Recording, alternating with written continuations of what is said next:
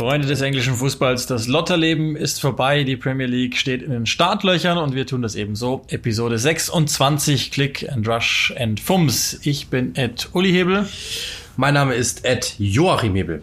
Und jetzt schauen wir wirklich, wie versprochen, in dieser Woche auf das Sportliche. Wir wollen euch wieder ein bisschen heiß machen und uns auch. Es ist immer noch seltsam, fühlt sich immer noch komisch an, tatsächlich wieder Fußball zu haben, vor allen Dingen englischen Fußball. Aber genau deshalb macht es ja Sinn, nach knapp drei Monaten ja, nochmal zu schauen, wie ist überhaupt der Stand der Dinge und auf was sollten wir denn achten, wenn die Premier League wieder losgeht. Bevor wir das aber tun, noch ein kleines Update ähm, der sogenannten Interna, das wir euch schulden. Wir hatten letzte Woche dazu aufgerufen, dass ihr uns über Patreon unterstützen könnt. Erstmal vorneweg, großes Dankeschön, das ist tatsächlich schon zahlreich passiert. Vielen, vielen Dank dafür. Jetzt kommt das Aber. Wir haben ähm, im Nachklapp mit FUMS nochmal darüber geredet und äh, die haben ein bisschen Bauchschmerzen bei der Patreon-Unterstützungsgeschichte da wir jetzt einfach gar nicht die Zeit haben und vor allen Dingen ähm, unsere Perspektiven und, und unseren Fokus auf das Sportliche legen wollen und müssen, weil es bei uns in den kommenden Tagen und Wochen einfach auch wieder weitergeht, haben wir das Gespräch jetzt mal auf den Sommer verschoben, wie das da weitergeht und haben uns fürs Erste entschieden, Patreon Patreon sein zu lassen. Das bedeutet für diejenigen, die gespendet haben, wir werden sicherlich in den nächsten Tagen auf euch zukommen. Wir wollen das natürlich trotzdem entsprechend honorieren, dass ihr an uns gedacht habt und uns ähm, eben das, was wir euch letzte Woche dargelegt haben, trotzdem habt teil werden lassen. Ähm, wie gesagt, wir werden das aber trotzdem fürs erste ruhen lassen. Das ist, glaube ich, die richtige Entscheidung, damit dann einfach alle in dem Fall ein besseres Gefühl haben. Und dann schauen wir uns mal weiter. Genau. Ähm, soll aber für den Podcast erstmal gar nichts bedeuten. Wir machen ganz normal weiter und das machen wir heute, indem wir uns äh, die Tabelle anschauen. Der eine oder andere wird es ja vielleicht schon vergessen haben und versuchen abzuleiten, was denn die jeweiligen Dinge einfach bedeuten für uns. Also sprich Tabellenplatz, äh, die, der Kampf um die europäischen Plätze, das Mittelfeld, das man, glaube ich, mal relativ schnell äh, abhandeln kann und äh, der Abstiegskampf, was mag vielleicht sogar die Unterbrechung für das eine oder andere Team gebracht haben, wo mögen eventuelle Schwierigkeiten liegen und vor allen Dingen wollen wir gemeinsam wieder eben so ein bisschen reinkommen, auch in die sportlichen Themen. Bevor wir das machen, müssen wir, glaube ich, noch einmal äh, oder das werden wir noch öfter tun müssen, aber bevor wir das jetzt hier heute tun müssen, müssen wir einmal über eine Geschichte reden, die natürlich wieder vorne weg steht. Die letzte Testungsrunde hat ergeben in England keine positiven Fälle, also alles negativ im Moment, was die Corona-Tests oder Testungen, muss man ja immer irgendwie im Fachterminus sagen, betrifft. Gehen wir mal davon aus, das ist, gilt ja für alle Spieler und Betreuer, dass das auch stimmt. Ähm, auch da gilt ja immer eine Unschuldsvermutung. Ich mag es ehrlich gesagt immer nicht glauben, dass überhaupt gar kein positiver Test dabei ist und ähm, dass man auch nirgends irgendwie etwas liest von, von äh, Grippen, Magen-Darm-Erkrankungen, weil die vermutlich dann auch für die Außenwelt zu nah an einer möglichen Corona-Infizierung dran sind. Ich habe immer das Gefühl, eine Muskelverletzung ist ist durchaus auch im Bereich des Möglichen, dass dann eine Corona-Infizierung dabei ist. Da habe ich schon das Gefühl, dass die Fußballautoritäten, jetzt will ich keinerlei Verschwörungsbehauptungen aufbauen, aber ich habe schon das Gefühl, dass die, sagen wir mal, nichts dagegen haben, wenn gewisse Dinge nicht an die, an die Außenwelt kommen, um einfach dieses, dieses Schmetterlingsding Widerstart nicht zu gefährden. Ja, natürlich, äh, vor allem, äh, zum Beispiel letzte Woche war es ja bei den, bei den Spurs, glaube ich, die hatten einen positiven Fall, was ich gelesen habe. Da wurde dann aber nicht darüber berichtet, wer es war. Ich glaube, das geht ja in die, gleiche Richtung, damit dieser Spieler dann einfach seine Ruhe hat und der nicht angesprochen wird auf der Straße oder sonst irgendwo oder in Interviews, was war da los, wieso, weshalb, warum, wie sieht's jetzt aktuell aus und so weiter. Ich glaube, dass das der Grund ist, warum man einfach da so manches äh, in, hinter verschlossenen Schranktüren behält, äh, in der Hoffnung, dass da keiner dann den Schlüssel findet und dann irgendwie weiter nachfragt, glaube ich. Das ist, glaube ich, so der Sinn der Geschichte. Also lange Rede, kurzer Sinn, dem Neustart steht nichts im Wege. Das ist, glaube ich, damit klar. Ähm, wir müssen natürlich auch da nochmal klären. Äh, in Deutschland gab es ja durchaus vermehrt Proteste gegen äh, oder ja, gegen Geisterspiele, glaube ich, kann man schon so sagen. Vor allen Dingen natürlich aus der organisierten Fanszene heraus. Diesbezüglich ist es in England recht ruhig. Also was ich gelesen habe, ja, war es ruhig. Ähm, es gibt natürlich, also ich glaube, kein Fan wird begeistert sein, äh, dass irgendwie, dass, dass sie nicht ins Stadion dürfen. Das natürlich würden die ganz gerne, natürlich würden wir gerne, natürlich würde jeder gerne. Aber was ich so gelesen habe in England, ist eigentlich so ein bisschen die Angst größer, glaube ich, dass man sich dort infizieren könnte. Wahrscheinlich auch, weil die Fallzahlen in England einfach andere sind und ähm, einfach der Befall der Bevölkerung, äh, ein hartes Wort, ich weiß, äh, einfach größer ist. Ähm, dementsprechend ist dort einfach, glaube ich, so ein bisschen auch, sind die Augen ein bisschen größer und man weiß ganz genau, was man da anstellen könnte, wenn man ins Stadion geht und wenn vielleicht der Nebenmann es hat, man sich dann selber ansteckt. Ich glaube, die Gefahr ist einfach zu groß, dass man da sagen könnte, ach komm, dann schauen wir wieder Fußball. Ich glaube, dass dort einfach die Angst schon ein bisschen größer ist, weil man eben gemerkt hat, was da mit dem, mit dem Land los war, eine Zeit lang. Ja, ich glaube auch, das Bewusstsein ist deutlich höher. Logischerweise von, äh, von einem Land, das eben, wie du gesagt hast, weit, äh, weitaus härter getroffen war aufgrund der politischen Fehlentscheidungen, die da getroffen worden sind. Ich glaube, so weit kann man tatsächlich gehen, ohne jetzt irgendwie sich da einen Expertenstatus anzumaßen. Und ich glaube das hängt grundsätzlich auch damit zusammen, dass, dass die Fankultur auch eine andere ist. Also äh, erstens, auch das haben wir immer wieder gesagt, ist es ein gewisser, ein gewisses Verständnis für Kommerzialisierung da, sprich, die, die Fans wissen gut, bevor der Fußball ganz auseinanderbricht, gucken wir es uns zu Hause an. Zweitens ist die, ist die Ultraszene, die ja auch hier in Deutschland unheimlich viel ähm, auch für Sozialleben tut, was ja ganz oft immer einfach so vergessen wird, dass die sich für, für sehr, sehr viele äh, Randgruppen und so weiter einsetzen und entsprechend einfach organisierter sind. Das ist in England auch nicht so sehr der Fall. Natürlich gibt's das immer vereinzelt, aber nicht im Großen und Ganzen, sondern ich glaube, das sind schon eher so Einzelparteien wie Familien und so. Und das Dritte, was man auch nicht vergessen darf, ähm, und das ist in England auch ein größerer Deal, als das in Deutschland der Fall war oder wäre, die Rechteinhaber haben sich zumindest zu großen Teilen bereit erklärt, Spiele im Free TV zur Verfügung zu stellen. Wer mal in England war und Free TV einschaltet, der weiß, dass es absoluter Bullshit ist, was du da täglich zu sehen hast. Und das ist tatsächlich was ganz Neues, weil die Engländer sind es ausschließlich gewohnt, ähm, im, im Pay-TV zu gucken und die haben auch überhaupt kein Problem mit, mit äh, zwei bis drei äh, Abonnements. Grüße von denen da oben. Ähm, und entsprechend gehe ich auch davon aus, dass, dass das wohlwollend entgegengenommen wird und dass die Familien dann auch eben untereinander bleiben und sich Fußball dann halt wirklich im, im TV als Familienhappening anschauen und, und all diese Dinge. Das ist dann, glaube ich, schon alles in allem ganz clever gelöst und eben so, dass, dass es jetzt losgeht. Ich glaube, auch zu der Überzeugung kann man inzwischen kommen.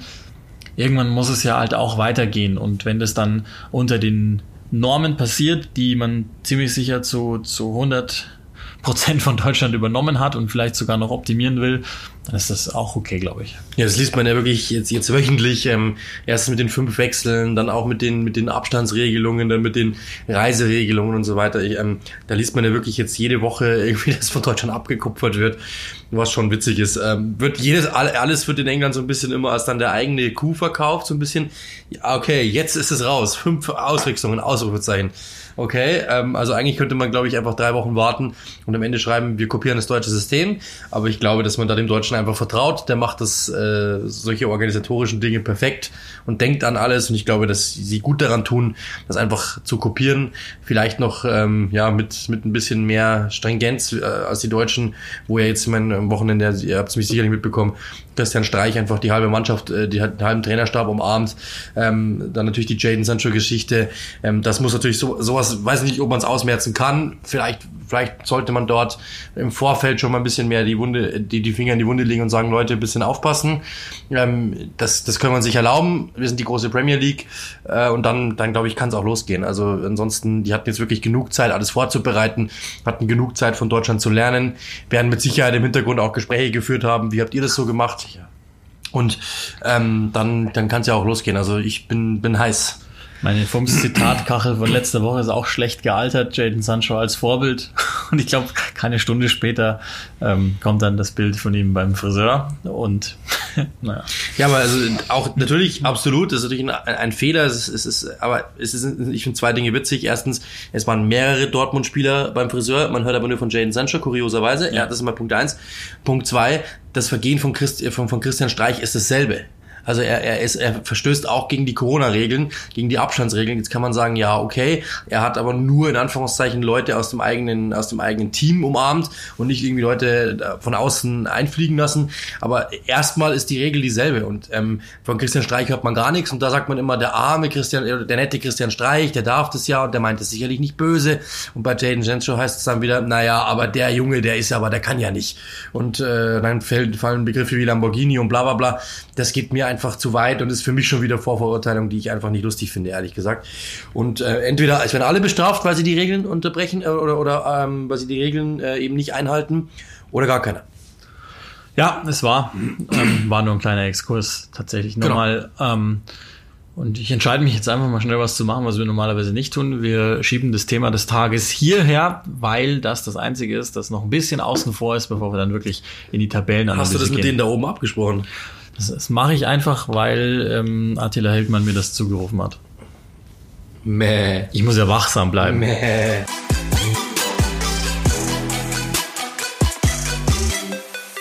Ganz logisch und gerade du warst ja auch schon des Öfteren jetzt zu hören mit deiner Einschätzung zu diesem Transfer, der aus deutscher Sicht besonders spannend ist und irgendwie doch ein wenig überraschend daherkam.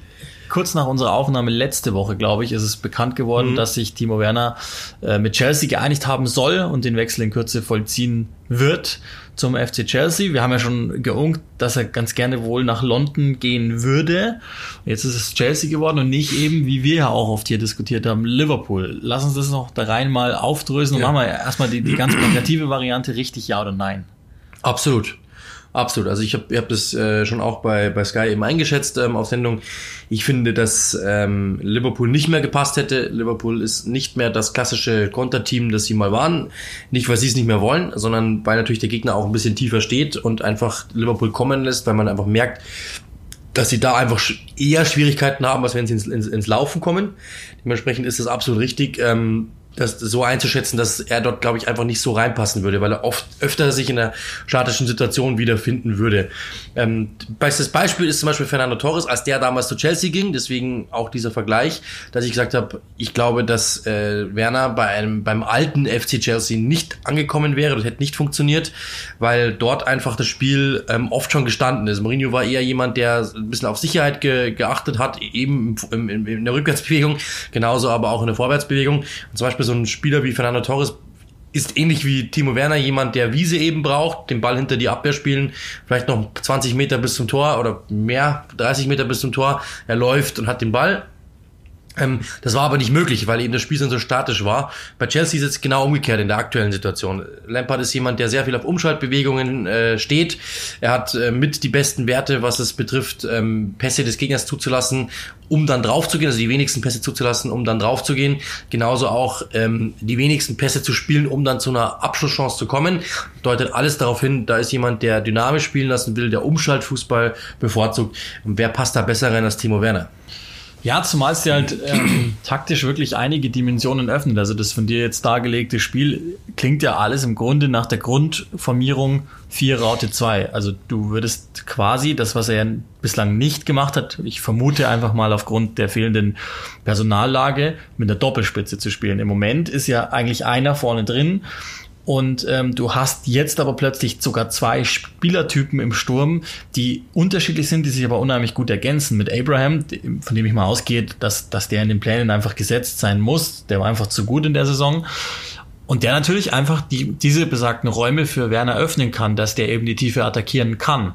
Das passt für mich irgendwie unheimlich gut. Also ärgert mich fast, dass ich da im Vorfeld nicht draufgekommen bin. Dann hättest du, also ich spinne jetzt einfach mal rum, das, du hast. Aber das also, bist du ja. Du, also du, du warst der Erste, der eigentlich gesagt hat, 4-4-2 spielen die dann mit, mit Werner. Ja, okay, klar. Ja, ja, das schon, das schon, aber ich meine jetzt so grundsätzlich, dass ich, dass ich ähm, Werner nicht auf der Chelsea-Rechnung okay, hatte vorher, sondern okay. wir haben ja über Liverpool diskutiert, wir haben über äh, ja. Möglichkeiten diskutiert, dass sie vielleicht Tottenham noch reingrätscht und so und eventuell Arsenal und so, aber dass wir Chelsea gar nicht drauf hatten, ärgert mich im Nachhinein ein bisschen, weil es einfach unheimlich gut passt.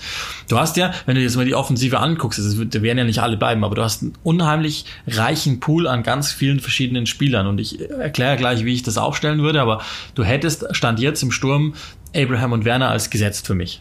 du könntest natürlich auch mit Werner irgendwie für eine verkappte Linksaußenposition nachdenken, ja, wie bei wie bei Leipzig. So kann man ja alles machen. Kannst du nur mit einem spielen, der andere auf der Bank kommt dann, wenn du eine andere Variante brauchst. Ja, du hast genau. ja viel Variabilität. Ich glaube, zwei solche unterschiedlichen Stürmertypen zu haben, ist doch als Trainer perfekt. Ja, genau, aber du, du hast dann, du hättest noch Batshuayi und Giroud, genau. wahrscheinlich wird einer oder vielleicht sogar zwei davon gehen. Du hättest ähm, Kombinationsspiele wie zum Beispiel William vorne drin, der ja auch im weitesten Sinne über die offensive Außenbahn dann eben kommen würde. Vertrag läuft aber du aus. hast, ja, genau, muss man jetzt mal gucken, mhm. was, was da eben passiert. Du hast ähm, dann noch solche dynamischen Typen wie Pulisic, der noch nicht, glaube ich, alles gezeigt haben von dem, was wir sehen. Du hast diese 8er, 10er Umschaltung Schalthybriden wie Mason Mount, was auch immer der dann am Ende sein wird. Du hast also selbst äh, die Strategen, du hast die Abräumer, also Strategen mit Kovacic, du hast die Abräumer mit Kanté, mit ähm, Billy Gilmore, hochspannender Spieler, Jorginho. der auch noch so in, in so einen Hybriden zählt. Ich würde bei, bei Jorginho glaube ich immer noch nicht, dass das passt, aber das ist nochmal ein anderes Thema. Glaube ich auch ähm, nicht. Ja. Aber alles in allem hast du eine unheimlich spannende Anzahl an Spielern. Und wenn du, und das, das vergisst man dann immer, und das wurde auch überall vergessen dieser Ziyech-Transfer macht ja in dem Fall noch viel mehr gut, weil würdest du in der Raute Ziyech auf der Zehnerposition spielen lassen, dann hast du ja den, der die Bälle für Werner spielt. Du hast den perfekten Kreativspieler dafür, der sicherlich nicht das Tempo hat, das du brauchst, aber der eben genau das Auge für die Tempospieler hat. Und du hättest für den zweiten Ball beispielsweise dann einen Tammy Abraham. Auf der Achterposition könntest du spielen. Also ich bin immer noch der Meinung, wir haben da mehrfach darüber diskutiert, dass Kanté auf die Sechs gehört, aber ich glaube, dass Lampard es anders sieht. Da hättest du Kanté, Kovacic auf den Achterpositionen und würdest, auch da gehe ich jetzt einfach mal vom aktuellen Stand aus, mit, mit äh, Jorginho auf der Sechs planen. Mir wäre es lieber, Gilmore macht größere Schritte noch, geht dann auf die 8 und du nimmst Kanté auf die 6 zurück und dann hast du ein Team, wo, also mein lieber Schwan, das ist im, im Altersschnitt, so wie es ist, hochspannend. Es ist so von den, von den Bewegungen her, alleine in der Offensive hochspannend. Du hast ja dann noch Außenverteidiger, also links muss was passieren, sind wir uns einig, rechts, wie James ist besetzt. Also ganz ehrlich, ja. wenn du jetzt noch Jaden Sancho bekommen würdest, oder Kahara zum Beispiel heißt es ja auch schon. Ja und äh, boah, ja, absolut. Also ich habe auch gestern zum Beispiel gesagt, wenn du mit Ziyech zum Beispiel über rechts kommst und mit äh, Pulisic über links zum Beispiel, hättest du ja auch so zwei fast Zehner-Hybriden, die ja auch dann quasi Schnittstellenpässe spielen können. Auch das ist eine Möglichkeit, wo dass du eben sagst, es ist zwar ein bisschen defensiver, weil die, weil natürlich Ziyech nicht so dieses Tempo hat, nach außen zu gehen und die großen Läufe zu machen, aber ähm, mit der, die Technik hat er allemal. Und wenn du dann sagst, zum Beispiel eben ein Reese James hinterläuft ihn ständig, dann hast du da eigentlich, eigentlich wirklich ein ganz gutes äh, Offensivbollwerk. Ähm, ich habe, das, das hast du ja wirklich gesagt, eben mit, äh, mit Timo Werner, auf, auf die, die wäre ich am Anfang nicht gekommen, dass man eben 4-4-2 spielen könnte, aber das macht natürlich total Sinn, ähm, dass man ähm, eben zwei hat. Einer wie Tammy Abraham, der die Flanken abnimmt, was so ein Reese James ja momentan wirklich hervorragend gut macht, ähm, der auch natürlich bei den Ecken präsent ist. Da kannst du natürlich Timo Werner überhaupt nicht gebrauchen. Und so knackst du auch keine Abwehr in der Premier League natürlich alleine, nur, da, nur, nur, nur damit jemanden hint, hinter die Linie laufen zu lassen. Weil das ist natürlich auch leicht ausrechenbar. Aber die Ellbogen, die kriegt Abraham ab und äh, die, die Räume kriegt Timo Werner ab, wenn man es ganz, ganz plakativ sagt.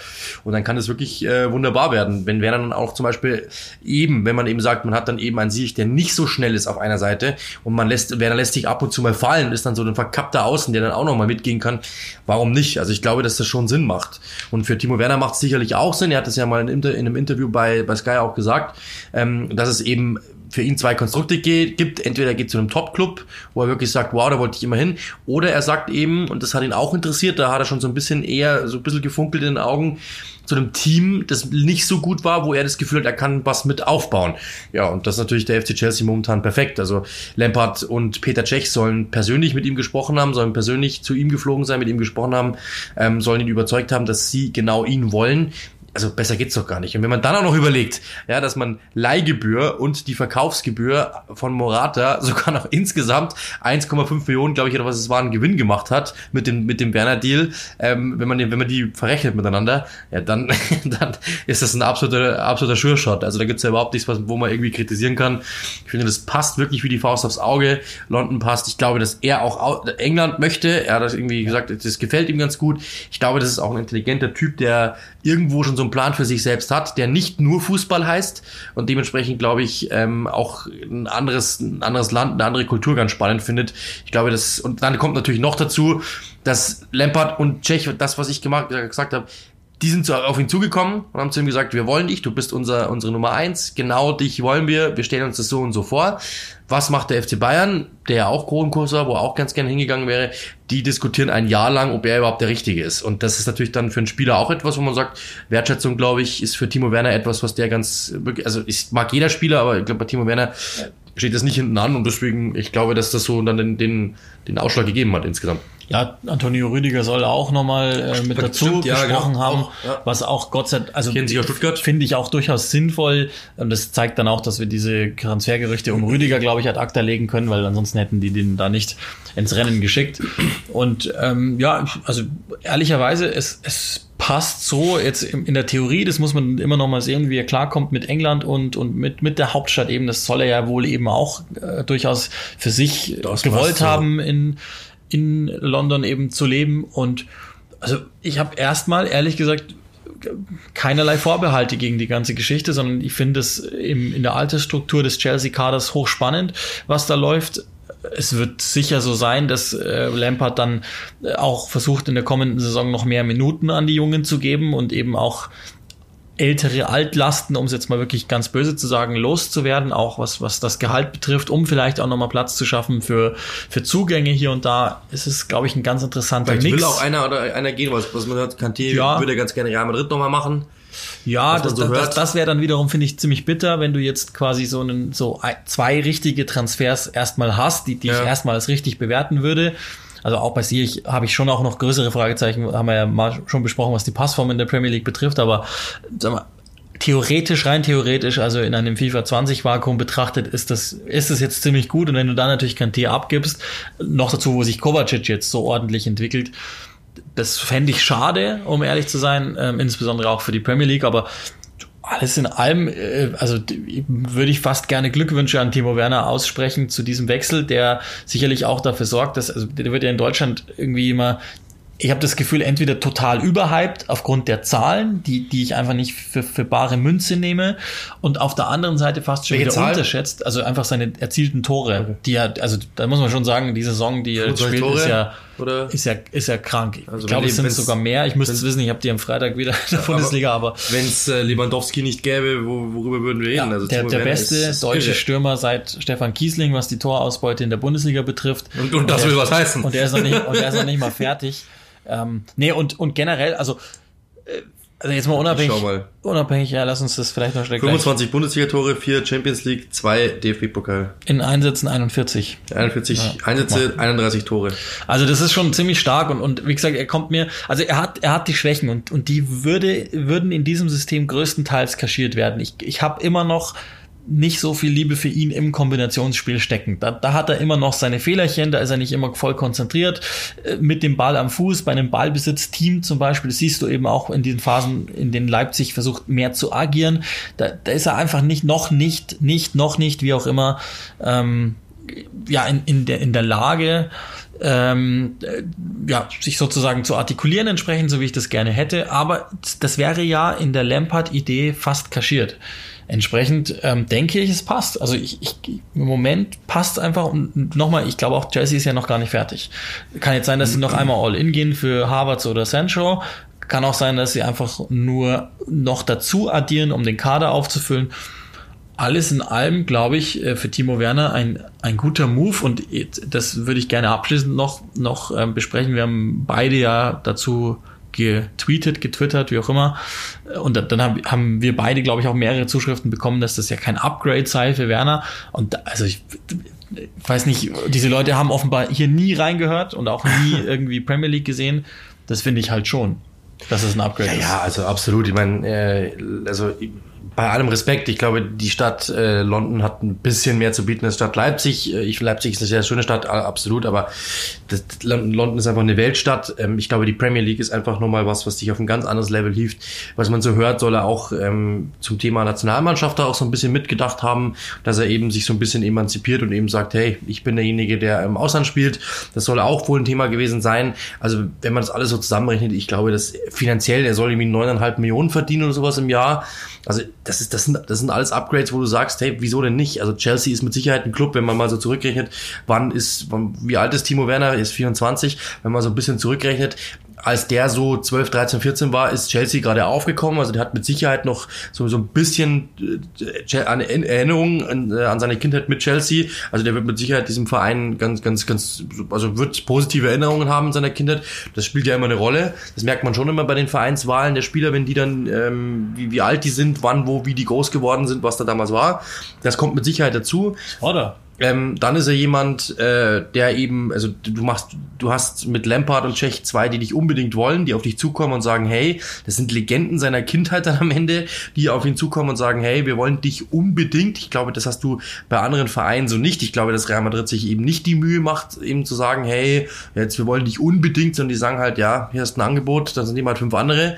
Ich glaube, dass da Chelsea schon noch ein bisschen, bisschen persönlicher arbeitet, gerade eben weil Lampard und Czech eben was zu beweisen haben und, und einfach auch Frischlinge sind und ich glaube, da schon, schon wissen, was sie tun. Gerade Frank Lampard ist dafür ich bekannt, dass er eben ähm, Spieler dann persönlich anspricht.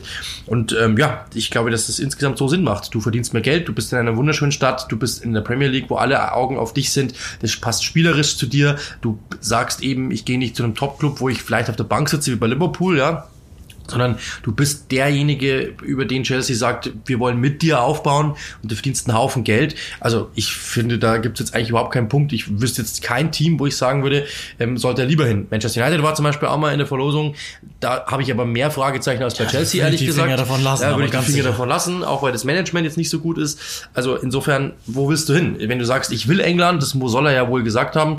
Ja, also warum denn dann nicht? Also dann finde ich, passt Chelsea eigentlich am besten. Arsenal, große Fragezeichen, Tottenham, große Fragezeichen. Fragezeichen.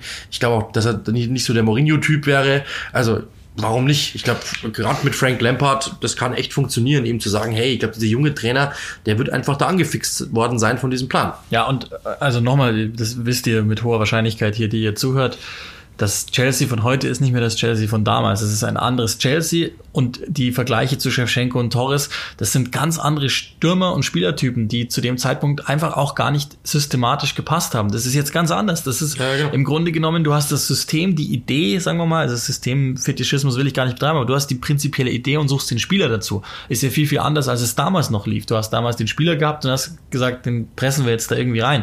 So läuft's nicht mehr, so ist es einfach nicht mehr. Und ähm, Deshalb, ich glaube, das, aktuelle Chelsea ist auch nicht mehr, was jetzt so die grundsätzliche Philosophie betrifft, das alte, ähm, wirklich im wahrsten Sinne auch altersschnittshohe Team, sondern ähm, das ist jünger geworden. Sie haben verstanden, dass sie die Junioren einbinden müssen. Sie haben verstanden, dass, dass der Fußball, den sie jahrelang irgendwie, der, der langweilig war, der irgendwie einfältig war, dass sie den umbauen müssen, eben mit Umschaltmomenten agieren, um eben vielleicht auch die dann immer noch qualitativ äh, vorherrschenden Schwächen im Vergleich zu Liverpool, zu City, zumindest den Abstand zu verkürzen, damit da, da ist einfach da ist eine gewaltige Menge passiert und alleine deshalb halte ich den, den, den Move, also selbst wenn man Leipzig jetzt irgendwie überbewerten wollte oder würde, dann ist es zumindest kein Abstieg, was ich äh, oft gelesen habe von irgendwelchen Leuten, die ziemlich sicher überhaupt keinen Plan haben von dieser Liga, in der da wechselt.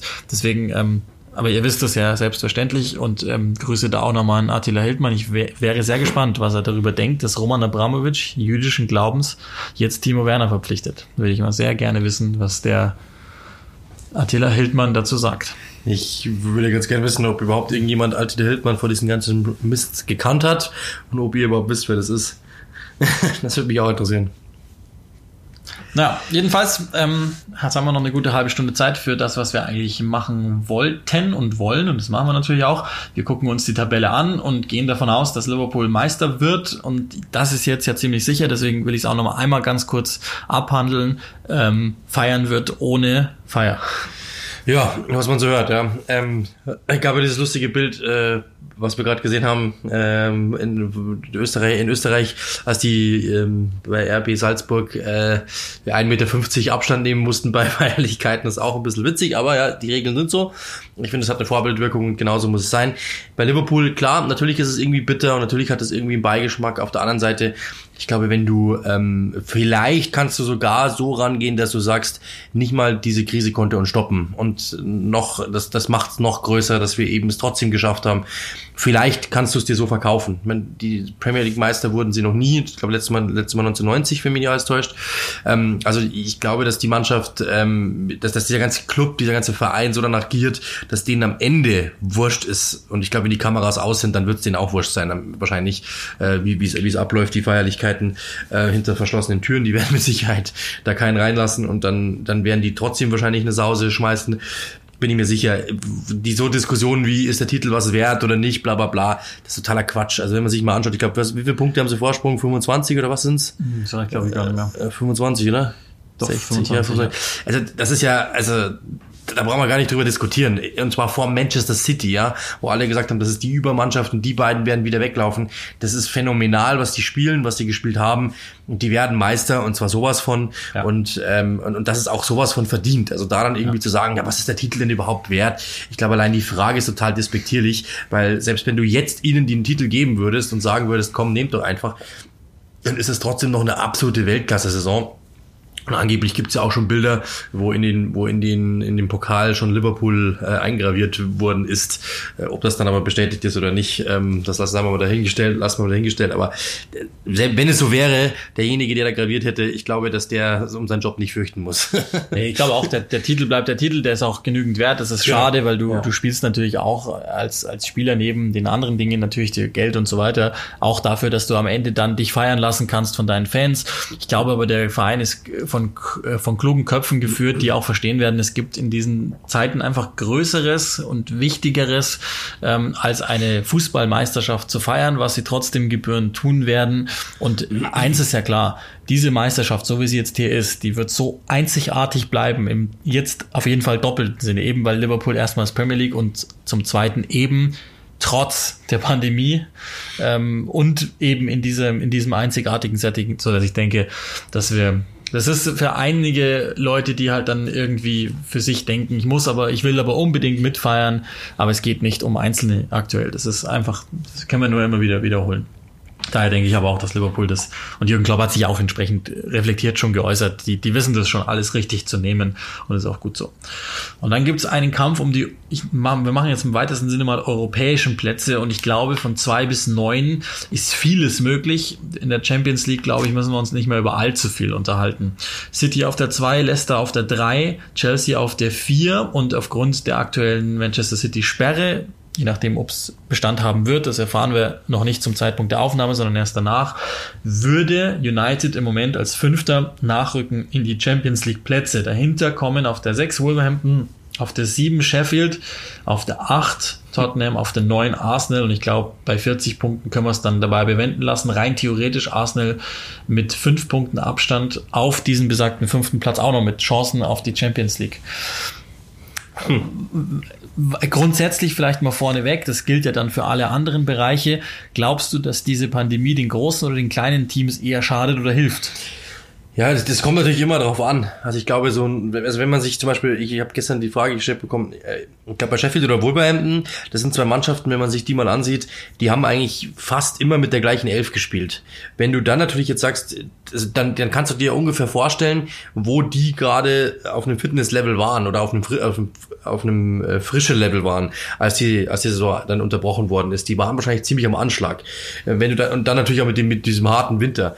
Und wenn du jetzt siehst, die eine Pause hatten, dann kannst du natürlich sagen, ja, die werden mit Sicherheit frischer rauskommen. Ähm, jetzt kannst du natürlich aber auf der anderen Seite auch sagen, ja gut, das wird natürlich Arsenal auch. Die haben zum Beispiel mit Mikkel einen neuen Trainer, der wird viel implementiert haben, was zuvor nicht funktioniert hat. Der wird, der hat einfach mehr Zeit gehabt, mit dem Kader zu arbeiten, auch wenn er natürlich krank war. Aber ja, natürlich, war jetzt auch nicht so lange. Also insofern, ich glaube, das muss man immer von Fall zu Fall ähm, dann, dann äh, abwägen. Ich glaube zum Beispiel Wolverhampton wird es mit Sicherheit geholfen haben. Kommt natürlich auch immer drauf an, ähm, wie die trainiert haben. Kann ja sein, dass einfach da viel versäumt worden ist in der, in der, Fit, in der Fitness. Aber was man in der Bundesliga so sieht, ich glaube, dass die, die Kräfteverhältnisse haben sich jetzt nicht großartig verändert. Da ist kaum ein Team drin. Oder gibt es ah, ein Team, das wirklich abfällt? Ja, doch, die gibt's schon. Also ich, ich würde, ähm, ähm wenn ich das einmal kurz ergänzen darf. Theoretisch hast du natürlich recht, Sheffield, Wolverhampton, kleine Kader, kleine Rotation, viel gespielt, entsprechend sicherlich ein Müdigkeitslevel, das hoch war. Aber die beiden Teams leben halt auch mehr als alle anderen von gewissen Automatismen. Und wenn es halt kein Mannschaftstraining gab Genau, über ja. so lange Zeit, dann kranken, glaube ich, gerade diese Automatismen und ich glaube, dass da qualitativ schwächer besetzte Teams krasse Nachteile haben im Vergleich zu individual starken Teams, weil die, glaube ich, gehen recht schnell hin und, und können recht schnell punkten. Damit ist eben gemeint sowas wie City, vielleicht sogar auch jetzt gerade United, also die, die Unordnung, die die da drin haben und diese mehreren stilistischen Absichten, die da drin stecken, vielleicht hilft das gerade jetzt äh, trotzdem zu überpowern, weil du halt einfach bessere Einzelspieler hast jetzt im Vergleich. Ja, also was ich ja eben meine Argumentation ging auch, also ich habe ja absolut, meine ging eher dahin zum Beispiel zu sagen, dass ähm, du wahrscheinlich auch als Sheffield, die, die, ja- die ja einen Lauf hatten, den gewissen, dass der wahrscheinlich jetzt unterbrochen ist und du bist jetzt nicht mehr eben das Team, das heiß war bis zum Schluss, sondern du bist jetzt einfach ein Team, ja wie jedes andere auch und das ist also quasi gefühlt eine neue Saison irgendwo äh, zum gewissen Zeitpunkt und deswegen äh, kann das natürlich, kannst du absolut recht haben. Ich glaube, dass das, dass das Momentum eben auch äh, ein Faktor ist. Gibt es Teams, die sagen können, jetzt kommt unser Momentum, wie du eben gerade gesagt hast, United, die vielleicht jetzt sagen, wir nutzen das jetzt gerade aus. Arsenal, die vielleicht sagen, unter Arteta haben wir jetzt äh, nochmal und, und, und diese, diese, dieses äh, ja nicht untriviale Passspiel, das er da aufziehen möchte, wenn man sich das ansieht und wir sagen, ja, wir haben jetzt daraus gelernt, wir verstehen es jetzt besser, wir wissen mehr, was er vorhat, die Idee verstehen wir mehr. Ähm, dann kann es schon sein, dass zum Beispiel Arsenal jetzt einer der Gewinner ist, die nächsten drei Spiele mal gewinnt, zum Beispiel. Auch da du- Einzelspieler, Genau, ne? und dann bist du schnell wieder da, wo du hingehörst. Ähm, oder oder wo, wo man sich denkt, dass man, dass, wo man denkt, dass man hingehört. Und dann gibt's vielleicht Sheffield, die sagen, ja, okay, wir sind eigentlich über, über das gute Gefühl gekommen. Das ist natürlich jetzt eigentlich nicht mehr so da. Der Grip ist nicht mehr so da. Wir müssen uns da wieder reinfighten. Dann verlieren die vielleicht einmal doof und denken, oh Mann, jetzt sind wir unterbrochen worden. Und, und dann kann das auch schnell in eine andere Richtung gehen. Das kommt natürlich immer darauf an, wie du natürlich auch wenn wir jetzt mal von der, davon ausgehen, dass die Physis bei allen gleich ist, ich meine, was weiß ich, wenn, wenn Chris Wilder es, vers- was ich nicht glaube, es versäumt haben sollte, mit denen irgendwie in den Wald zu gehen und zu laufen, dann kann es natürlich schon sein, dass da ein Team abstürzt. Kann sein, theoretisch, ja. Aber jetzt glaube ich jetzt einfach mal nicht. Und dann äh, kommt es natürlich, wie, wie du eben sagst, ja, auf die Einzelspieler an. Ich glaube, dass Liverpool jetzt kein großes Problem hat, selbst wenn, das ist zu, das ist zu weit weg, da können wir drüber diskutieren, ähm, das wird weg, weg sein. Und City äh, City zum Beispiel hatte viele Verletzte, vielleicht ist da der eine oder andere zurück wieder, das kann denen helfen natürlich, da sich oben zu festigen. Bei Chelsea auch Kanté, der jetzt langsam dann wieder irgendwann mal kommen wird. Also ich bin mir ziemlich sicher, dass, ähm, dass es dem einen oder anderen Team schon helfen kann. Ähm, aber ja, auch da wieder, das ist natürlich eine, von Fall zu Fall eben zu sehen. Ich glaube, dass Wolverhampton zum Beispiel schon, denen wird es mit Sicherheit gut getan haben, wenn man die Nutzungsraten der Spieler sich mal genauer ansieht. Ja, das glaube ich auch. Also da- das wird schon, schon ganz interessant. Ich, ich würde gerne noch immer drauf hinaus, gibt es eine, eine Geschichte, eine Storyline, die du dir ganz genau anguckst, jetzt beim Feld von zwei bis neun, also ein Team, von dem du sagst, da auf diese exakte Sache gucke ich. Also bei mir ist es tatsächlich so, dass ich ähm, sehen will. Ich, ich, ich weiß es nicht im Moment. Ich glaube, das ist auch ein recht gut gehütetes Geheimnis, bis es dann losgeht und bis er vor die Kameras muss. Wie viel Mannschaftstraining gab es tatsächlich und wie hat es Mikel Arteta für sich nutzen können? Weil ich schon gesehen habe, und das haben wir ja auch mehrfach besprochen, die Ansätze waren da, an der Umsetzung hat es noch gehapert. Jetzt konntest du ja 11 gegen 0 oder 10 gegen 0 oder weiß ich nicht, trainieren und hast ja eventuell gewisse Laufwege, Passwege einstudieren können, Zirkulationen hochhalten können. Also ich bin auf Arsenal fast, das ist, die sind jetzt am Ende des Feldes am meisten gespannt. Tottenham haben wir vielleicht nur ausgespart. Ja. Die, ich glaube, Mourinho will, wollte eigentlich nur einen Sommer, der so lang wie möglich ist, um Ja. so erstens transferieren zu können, Ja, zweitens endlich arbeiten zu können Genau. mit transferierten er Kader. Das hat er nicht.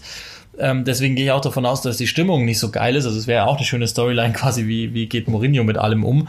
Aber Arsenal, da bin ich am gespanntesten drauf. Absolut, ja.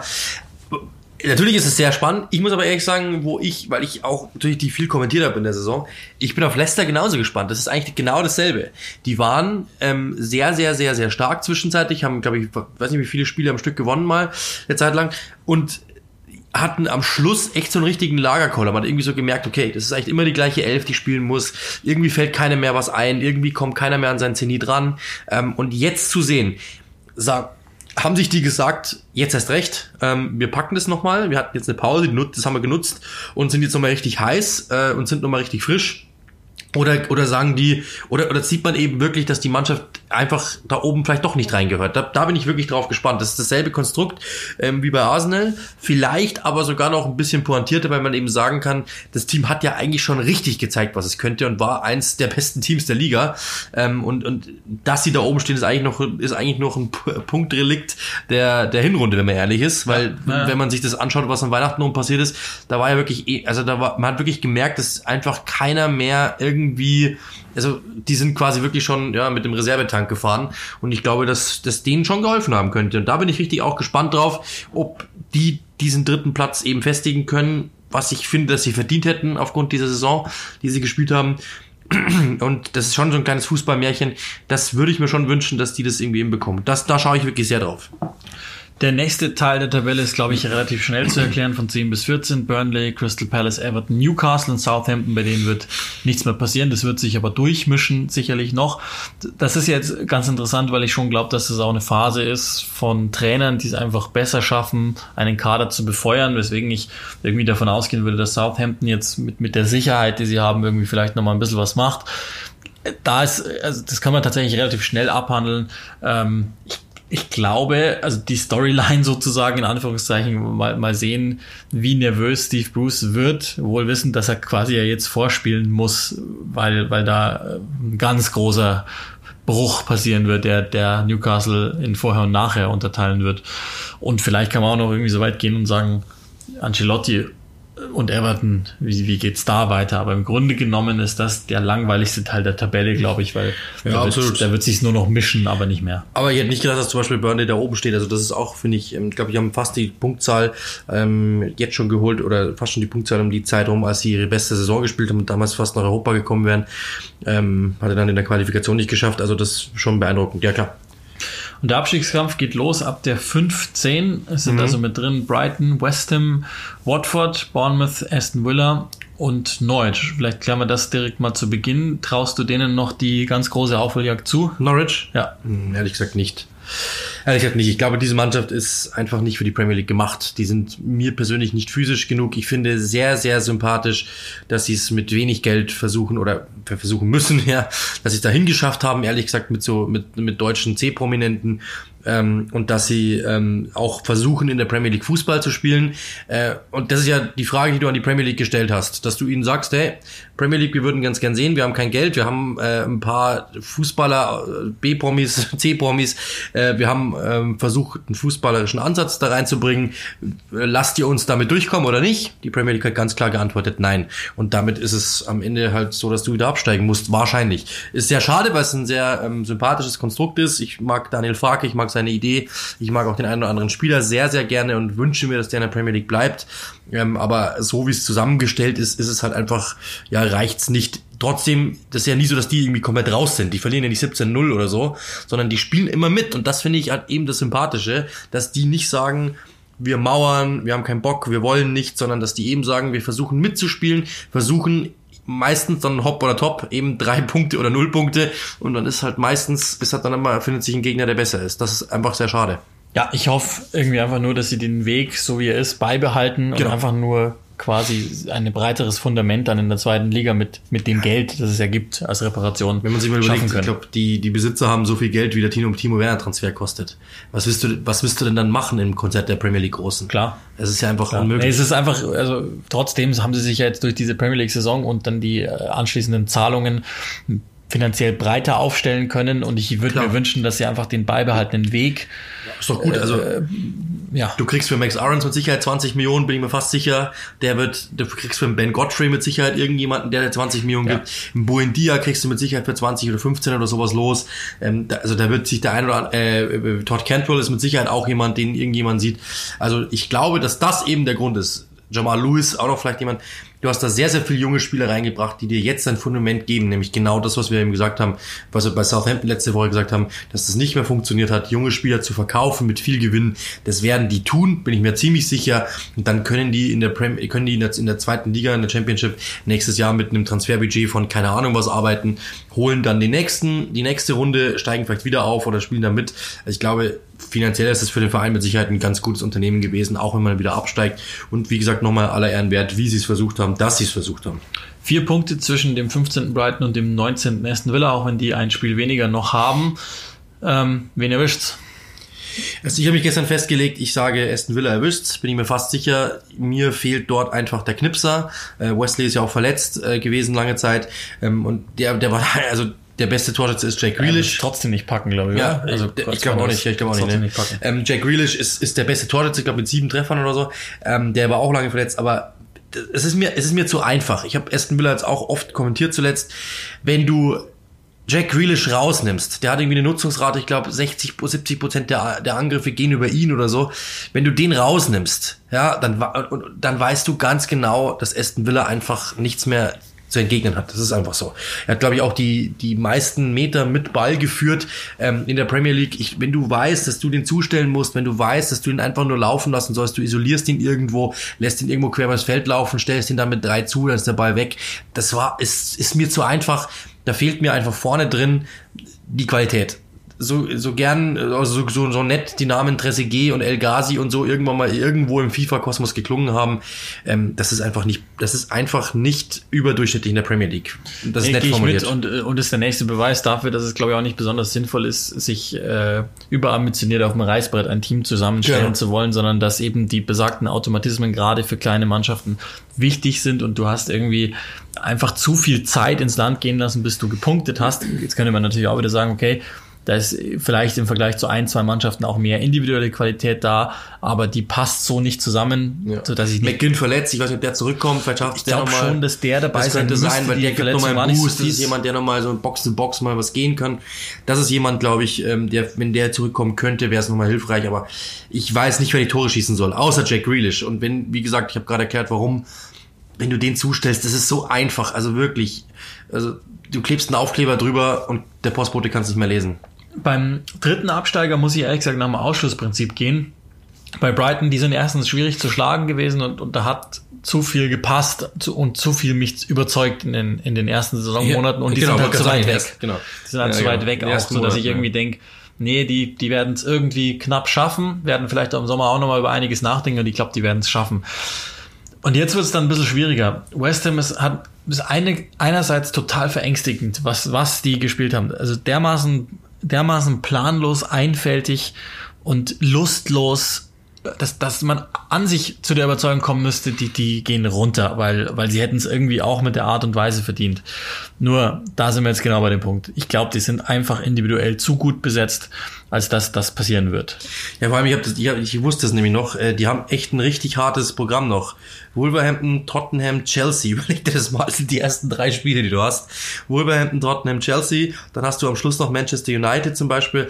Also ja, und direkte Konkurrenz aber auch. Und direkte also Konkurrenz also. auch, ja, genau. Du hast Newcastle, Burnley, Norwich, äh, Aston Villa. Also das ist aber, stell dir mal vor, stell dir mal einfach vor, du holst aus den ersten drei Spielen keinen Punkt und die anderen holen irgendwie mal den einen oder anderen, dann ist es schon nicht ohne. Also ich glaube, das könnte echt, das, ich glaube, das wird echt sehr knapp. Schauen wir Watford auch nochmal an. Ich, ich, ich gehe einfach davon aus, also bei, bei Watford ist es so, Gehen wir weiter nach dem Ausschlussprinzip, ähm, weil ich glaube dann, also nach meiner Argumentation wird sich dann entscheiden zwischen Watford und Bournemouth. Und ähm, das Ding ist bei Bournemouth einfach, dass ich denke, die haben einen unaufgeregten Standort mhm. und die haben irgendwie Erfahrung gesammelt in den letzten Jahren damit, dass sie ihr Ding durchziehen. Eddie Howe wird das, wird das irgendwie aus meiner Sicht managen, deswegen denke ich, Bournemouth kommt gerade so davon. Und da haben wir auch schon mal drüber gesprochen, ja, ob die nicht im Sommer einfach irgendwie ein Soft Reset machen und, und Hau sagt, gut, dann, dann war's das. Ähm, das. Das ist für mich denkbar. Und bei Watford ist es einfach so, bis auf die eine Phase der Organisation unter Nigel Pearson, dieses am Anfang trotzen, ja. habe ich nicht viel gesehen. Genau. Ja. Und genau. Hm. Er sagte am Anfang, ähm, als ich kam, war die Defensive schwach und die Offensive äh, total planlos. Ähm, das Lustige ist, dass äh, ich glaube, am, am Anfang war die Offensive gut und die Defensive schwach. Unter, unter äh, Javi Gracia und der Kike Santos Flores ging es in der Defensive einigermaßen, aber der Sturm hat nicht mehr funktioniert. Er hat beides hinbekommen, die ersten paar Spiele. Äh, und dann muss man sagen, ist es beides so ein bisschen verweichlicht. Und jetzt ist mit Gerard Delofeo auch Kreuzbandriss, fehlt einfach der kreativste Spieler, den sie haben da vorne drin. Troy Dini, der sagt, er will momentan nicht spielen. Da haben wir erklärt, warum. Ähm, ich glaube, dass das für die einfach eng wird. Also ich habe ich hab auch gesagt, Watford, Aston Villa werden mit Norwich runtergehen. Das war so meine Prognose. Ähm, ich bin mir aber noch nicht sicher. Also das ist wirklich, das ist meine Meinung stand jetzt. Wir wissen nicht wann, wo, wie. Ein paar Spiele sind ja noch zu gehen. Aber so glaube ich jetzt einfach mal, dass, dass es Sinn macht. Ich, ich habe auch von Beginn an, äh, ehrlich gesagt, Watford mit dabei gehabt im Abstiegsrennen, auch wenn sie vergangene Saison überzeugt haben. Das ist einfach irgendwie der, der Lauf der Dinge in dem Verein, dass die einfach nicht klarkommen. Und ähm, deswegen denke ich, also das ist jetzt die große Frage, ob sich da vielleicht ein Geist entwickelt hat rund um Gioardini, der, der wirklich jetzt positiv aufgefallen ist in dieser Corona-Zeit als, als wirklicher Wortführer, als einer, dem, der wirklich ähm, stabil war und ist. Kann schon sein, dass sich da wirklich so ein jetzt erst recht Geist entwickelt hat, den, den sicherlich Nigel Pearson auch zu befeuern versteht. Ich glaube, so viel hat er schon gezeigt.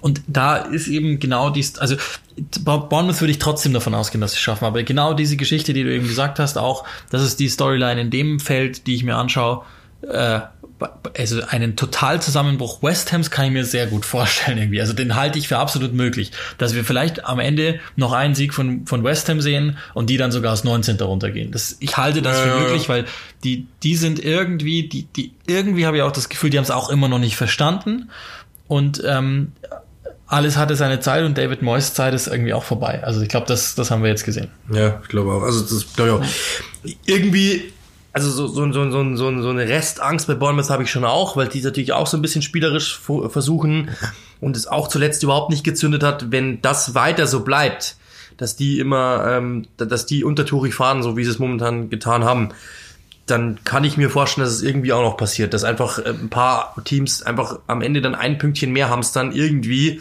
mit Glück, weil die einfach mal einen besseren Tag haben und dann mal einen Dreier holen, das Bournemouth nicht schafft kann ich mir irgendwie in, äh, irgendwo schon vorstellen. Also die sind noch nicht ganz raus. Da, da würde ich nicht, würde ich nicht drauf Ich glaube, dass die mit den Umschaltmomenten und mit diesem ja, kann sein. Un unangenehm sein, schneller, giftiger reinkommen können und, und eher irgendwie Stiche setzen können als. Aber den Grip müssen sie wieder finden, weil also ja. was, was, was Ryan Fraser zuletzt getan hat oder auch Callum Wilson, das war halt einfach nicht mehr das Bournemouth, das wir, das wir letztes Jahr kannten. Ja. Und das muss halt, das muss wieder gefunden werden. Deswegen sage ich ja, wenn die eben nicht zünden, dann ist es ein Durchschnittsteam, ja. Die haben ein paar Ausnahmefußballer, die zuletzt aber nicht gezündet haben. Das muss wieder kommen. Aber wie du eben sagst, also die sind unangenehm, die werden, die werden, die wissen auch ganz genau, dass sie da unten drin stecken. Die verstehen es im, im Vergleich zu West Ham nämlich genau. Ja, haben die auch wissen, keinen Druck. Ja, die also. wissen ganz genau, dass sie da, dass, dass sie, dass sie, äh, was sie da zu tun haben. Und das, glaube ich, ist ähm, diese Awareness zu wissen, hey, wir müssen, äh, glaube ich, ist, ist mehr gegeben als bei West Ham, weil die sich halt für höheres Beruf, zu höheren Berufen fühlen. Und der, der, der Gedankenstand, der da stattfinden sollte, ist wahrscheinlich, wenn's, wenn sie absteigen, ja, dann ist es halt mal wieder passiert. Mein Gott, bei West Ham ist es, wäre es eine mittlere Katastrophe. Also ich glaube, dann äh, gibt es auch Rebellion im Umfeld, weil ähm, man hat eigentlich ja versprochen in dieser Saison äh, quasi der nächste Top-Standort zu sein in der Premier League und an die Top 6 dran zu kommen. Wenn du dann aber in die Championship runtergehst, bei den Zahlungen und bei den Ausgaben, das ja. ist schon, also ich weiß gar nicht, ob ich, das ist ja auch immer so ein, so ein schöner Fall, soll man es soll man's das einem Verein dann wünschen, weil da hängen ja auch Arbeitsplätze und so weiter dran, aber also das lief einfach schlecht in den letzten Jahren. Das hat sich nochmal schlecht, schlecht verändert. Ist nicht, ist nicht so geil, was bei West Ham läuft. Aber ich glaube, das wissen, da gibt ja doch eine, eine Fanschar in Deutschland. Das, das werden die ziemlich sicher noch kritischer sehen, als wir das tun. Ja, aber ist eigentlich schon äh, bezeichnend, dass du sagst, da ist momentan nicht so geil, äh, wohl wissen, dass die Besitzer ihr Geld in der ähm, Erwachsenenunterhaltungsbranche gemacht haben, dann werden die das doppelt schade finden, dass du das Produkt nicht so geil findest. Hochinteressante Bürschchen da, diese Bürschchen. Also, das ist soweit der sportliche ähm, ja, Stand der Dinge, bevor es dann wieder losgeht in der Premier League. Das wird ja dann mehrheitlich der 30. Spieltag sein. Hier und da müssen noch Spieltag 29 äh, nachgeholt werden, bevor wir dann wirklich alle auf einem Stand sind. Das ist äh, also die Ausgangslage der Tabelle. Es gibt, wie ihr gehört habt, schon noch einige Dinge, auf die man achten kann. Wir wollen einfach mal hoffen, dass äh, die Beteiligten alle gesund bleiben und sind auch schon, dass, dass die Informationen stimmt. Ihr sowieso auch. ähm, und dass äh, das unter, Unterfangen Premier League Restart dann wirklich auch so so durchgeführt werden kann, wie es durchgeführt wird. Und nicht nur die Premier League startet ja Ende des Monats. Ich habe schon meine Dispositionen bekommen für, für The Zone, wo ich dann auch im FA Cup unterwegs sein werde. Da gibt's ja dann auch noch was, äh, wie, wie geht das dann da in den Pokalwettbewerben weiter, die ja wesentlich umfangreicher sind als in Deutschland, noch in England, ähm, wenn auch natürlich einer schon fast am Ende ist. Ähm, also wie, wie geht man da damit um? Da werden ziemlich sicher die großen Teams äh, einen Vorteil haben. Aber da, da gibt es noch einiges Interessantes in den nächsten äh, Wochen. So ist ja im Grunde nur eineinhalb Monate, glaube ich, bis es dann zu Ende sein soll, wo wir auch gefragt sein werden, dass wir wirklich unsere Augen überall haben, weil es unheimlich schwierig sein wird, ganz, also im Grunde ja die Anschlusszeiten komplett verschieden, also du hast ja kein Spiel doppelt besetzt, sondern es wird ja wirklich quasi jeden Tag am Wochenende Fußball gespielt. Und das alles zu sehen ist, glaube ich, insbesondere für Leute wie uns gar nicht so einfach. Daher ähm, müssen wir mal gucken, wie, wie viel wir Gehaltvolles noch erzählen können in den nächsten Wochen und was vor allen Dingen davon stimmt, weil im Grunde haben wir jetzt eines gemacht, nämlich uns eine, eine Grube gegraben, in die wir mit hoher Wahrscheinlichkeit fallen werden nach diesen Prognosen. Ist mir völlig egal. Ich habe eine gute Schaufel, ich komme da wieder raus. So, das also Episode Nummer 26, der Restart der Premier League, den wir jetzt des Öfteren jetzt herbeigesehnt haben, herbeigerufen haben. Jetzt passiert es wirklich. Ab kommender Woche werden wir über Fußball reden in diesem Podcast, der über Fußball geht. Wer hätte das noch gedacht? Genau so ist es. Also, nochmal kurz durchschnaufen und dann äh, alle zehn Spiele, glaube ich, werden im Fernsehen gezeigt, was geil. Ähm, dann einfach wieder genießen und dann hören wir uns nächste Woche. Also bis äh, dann.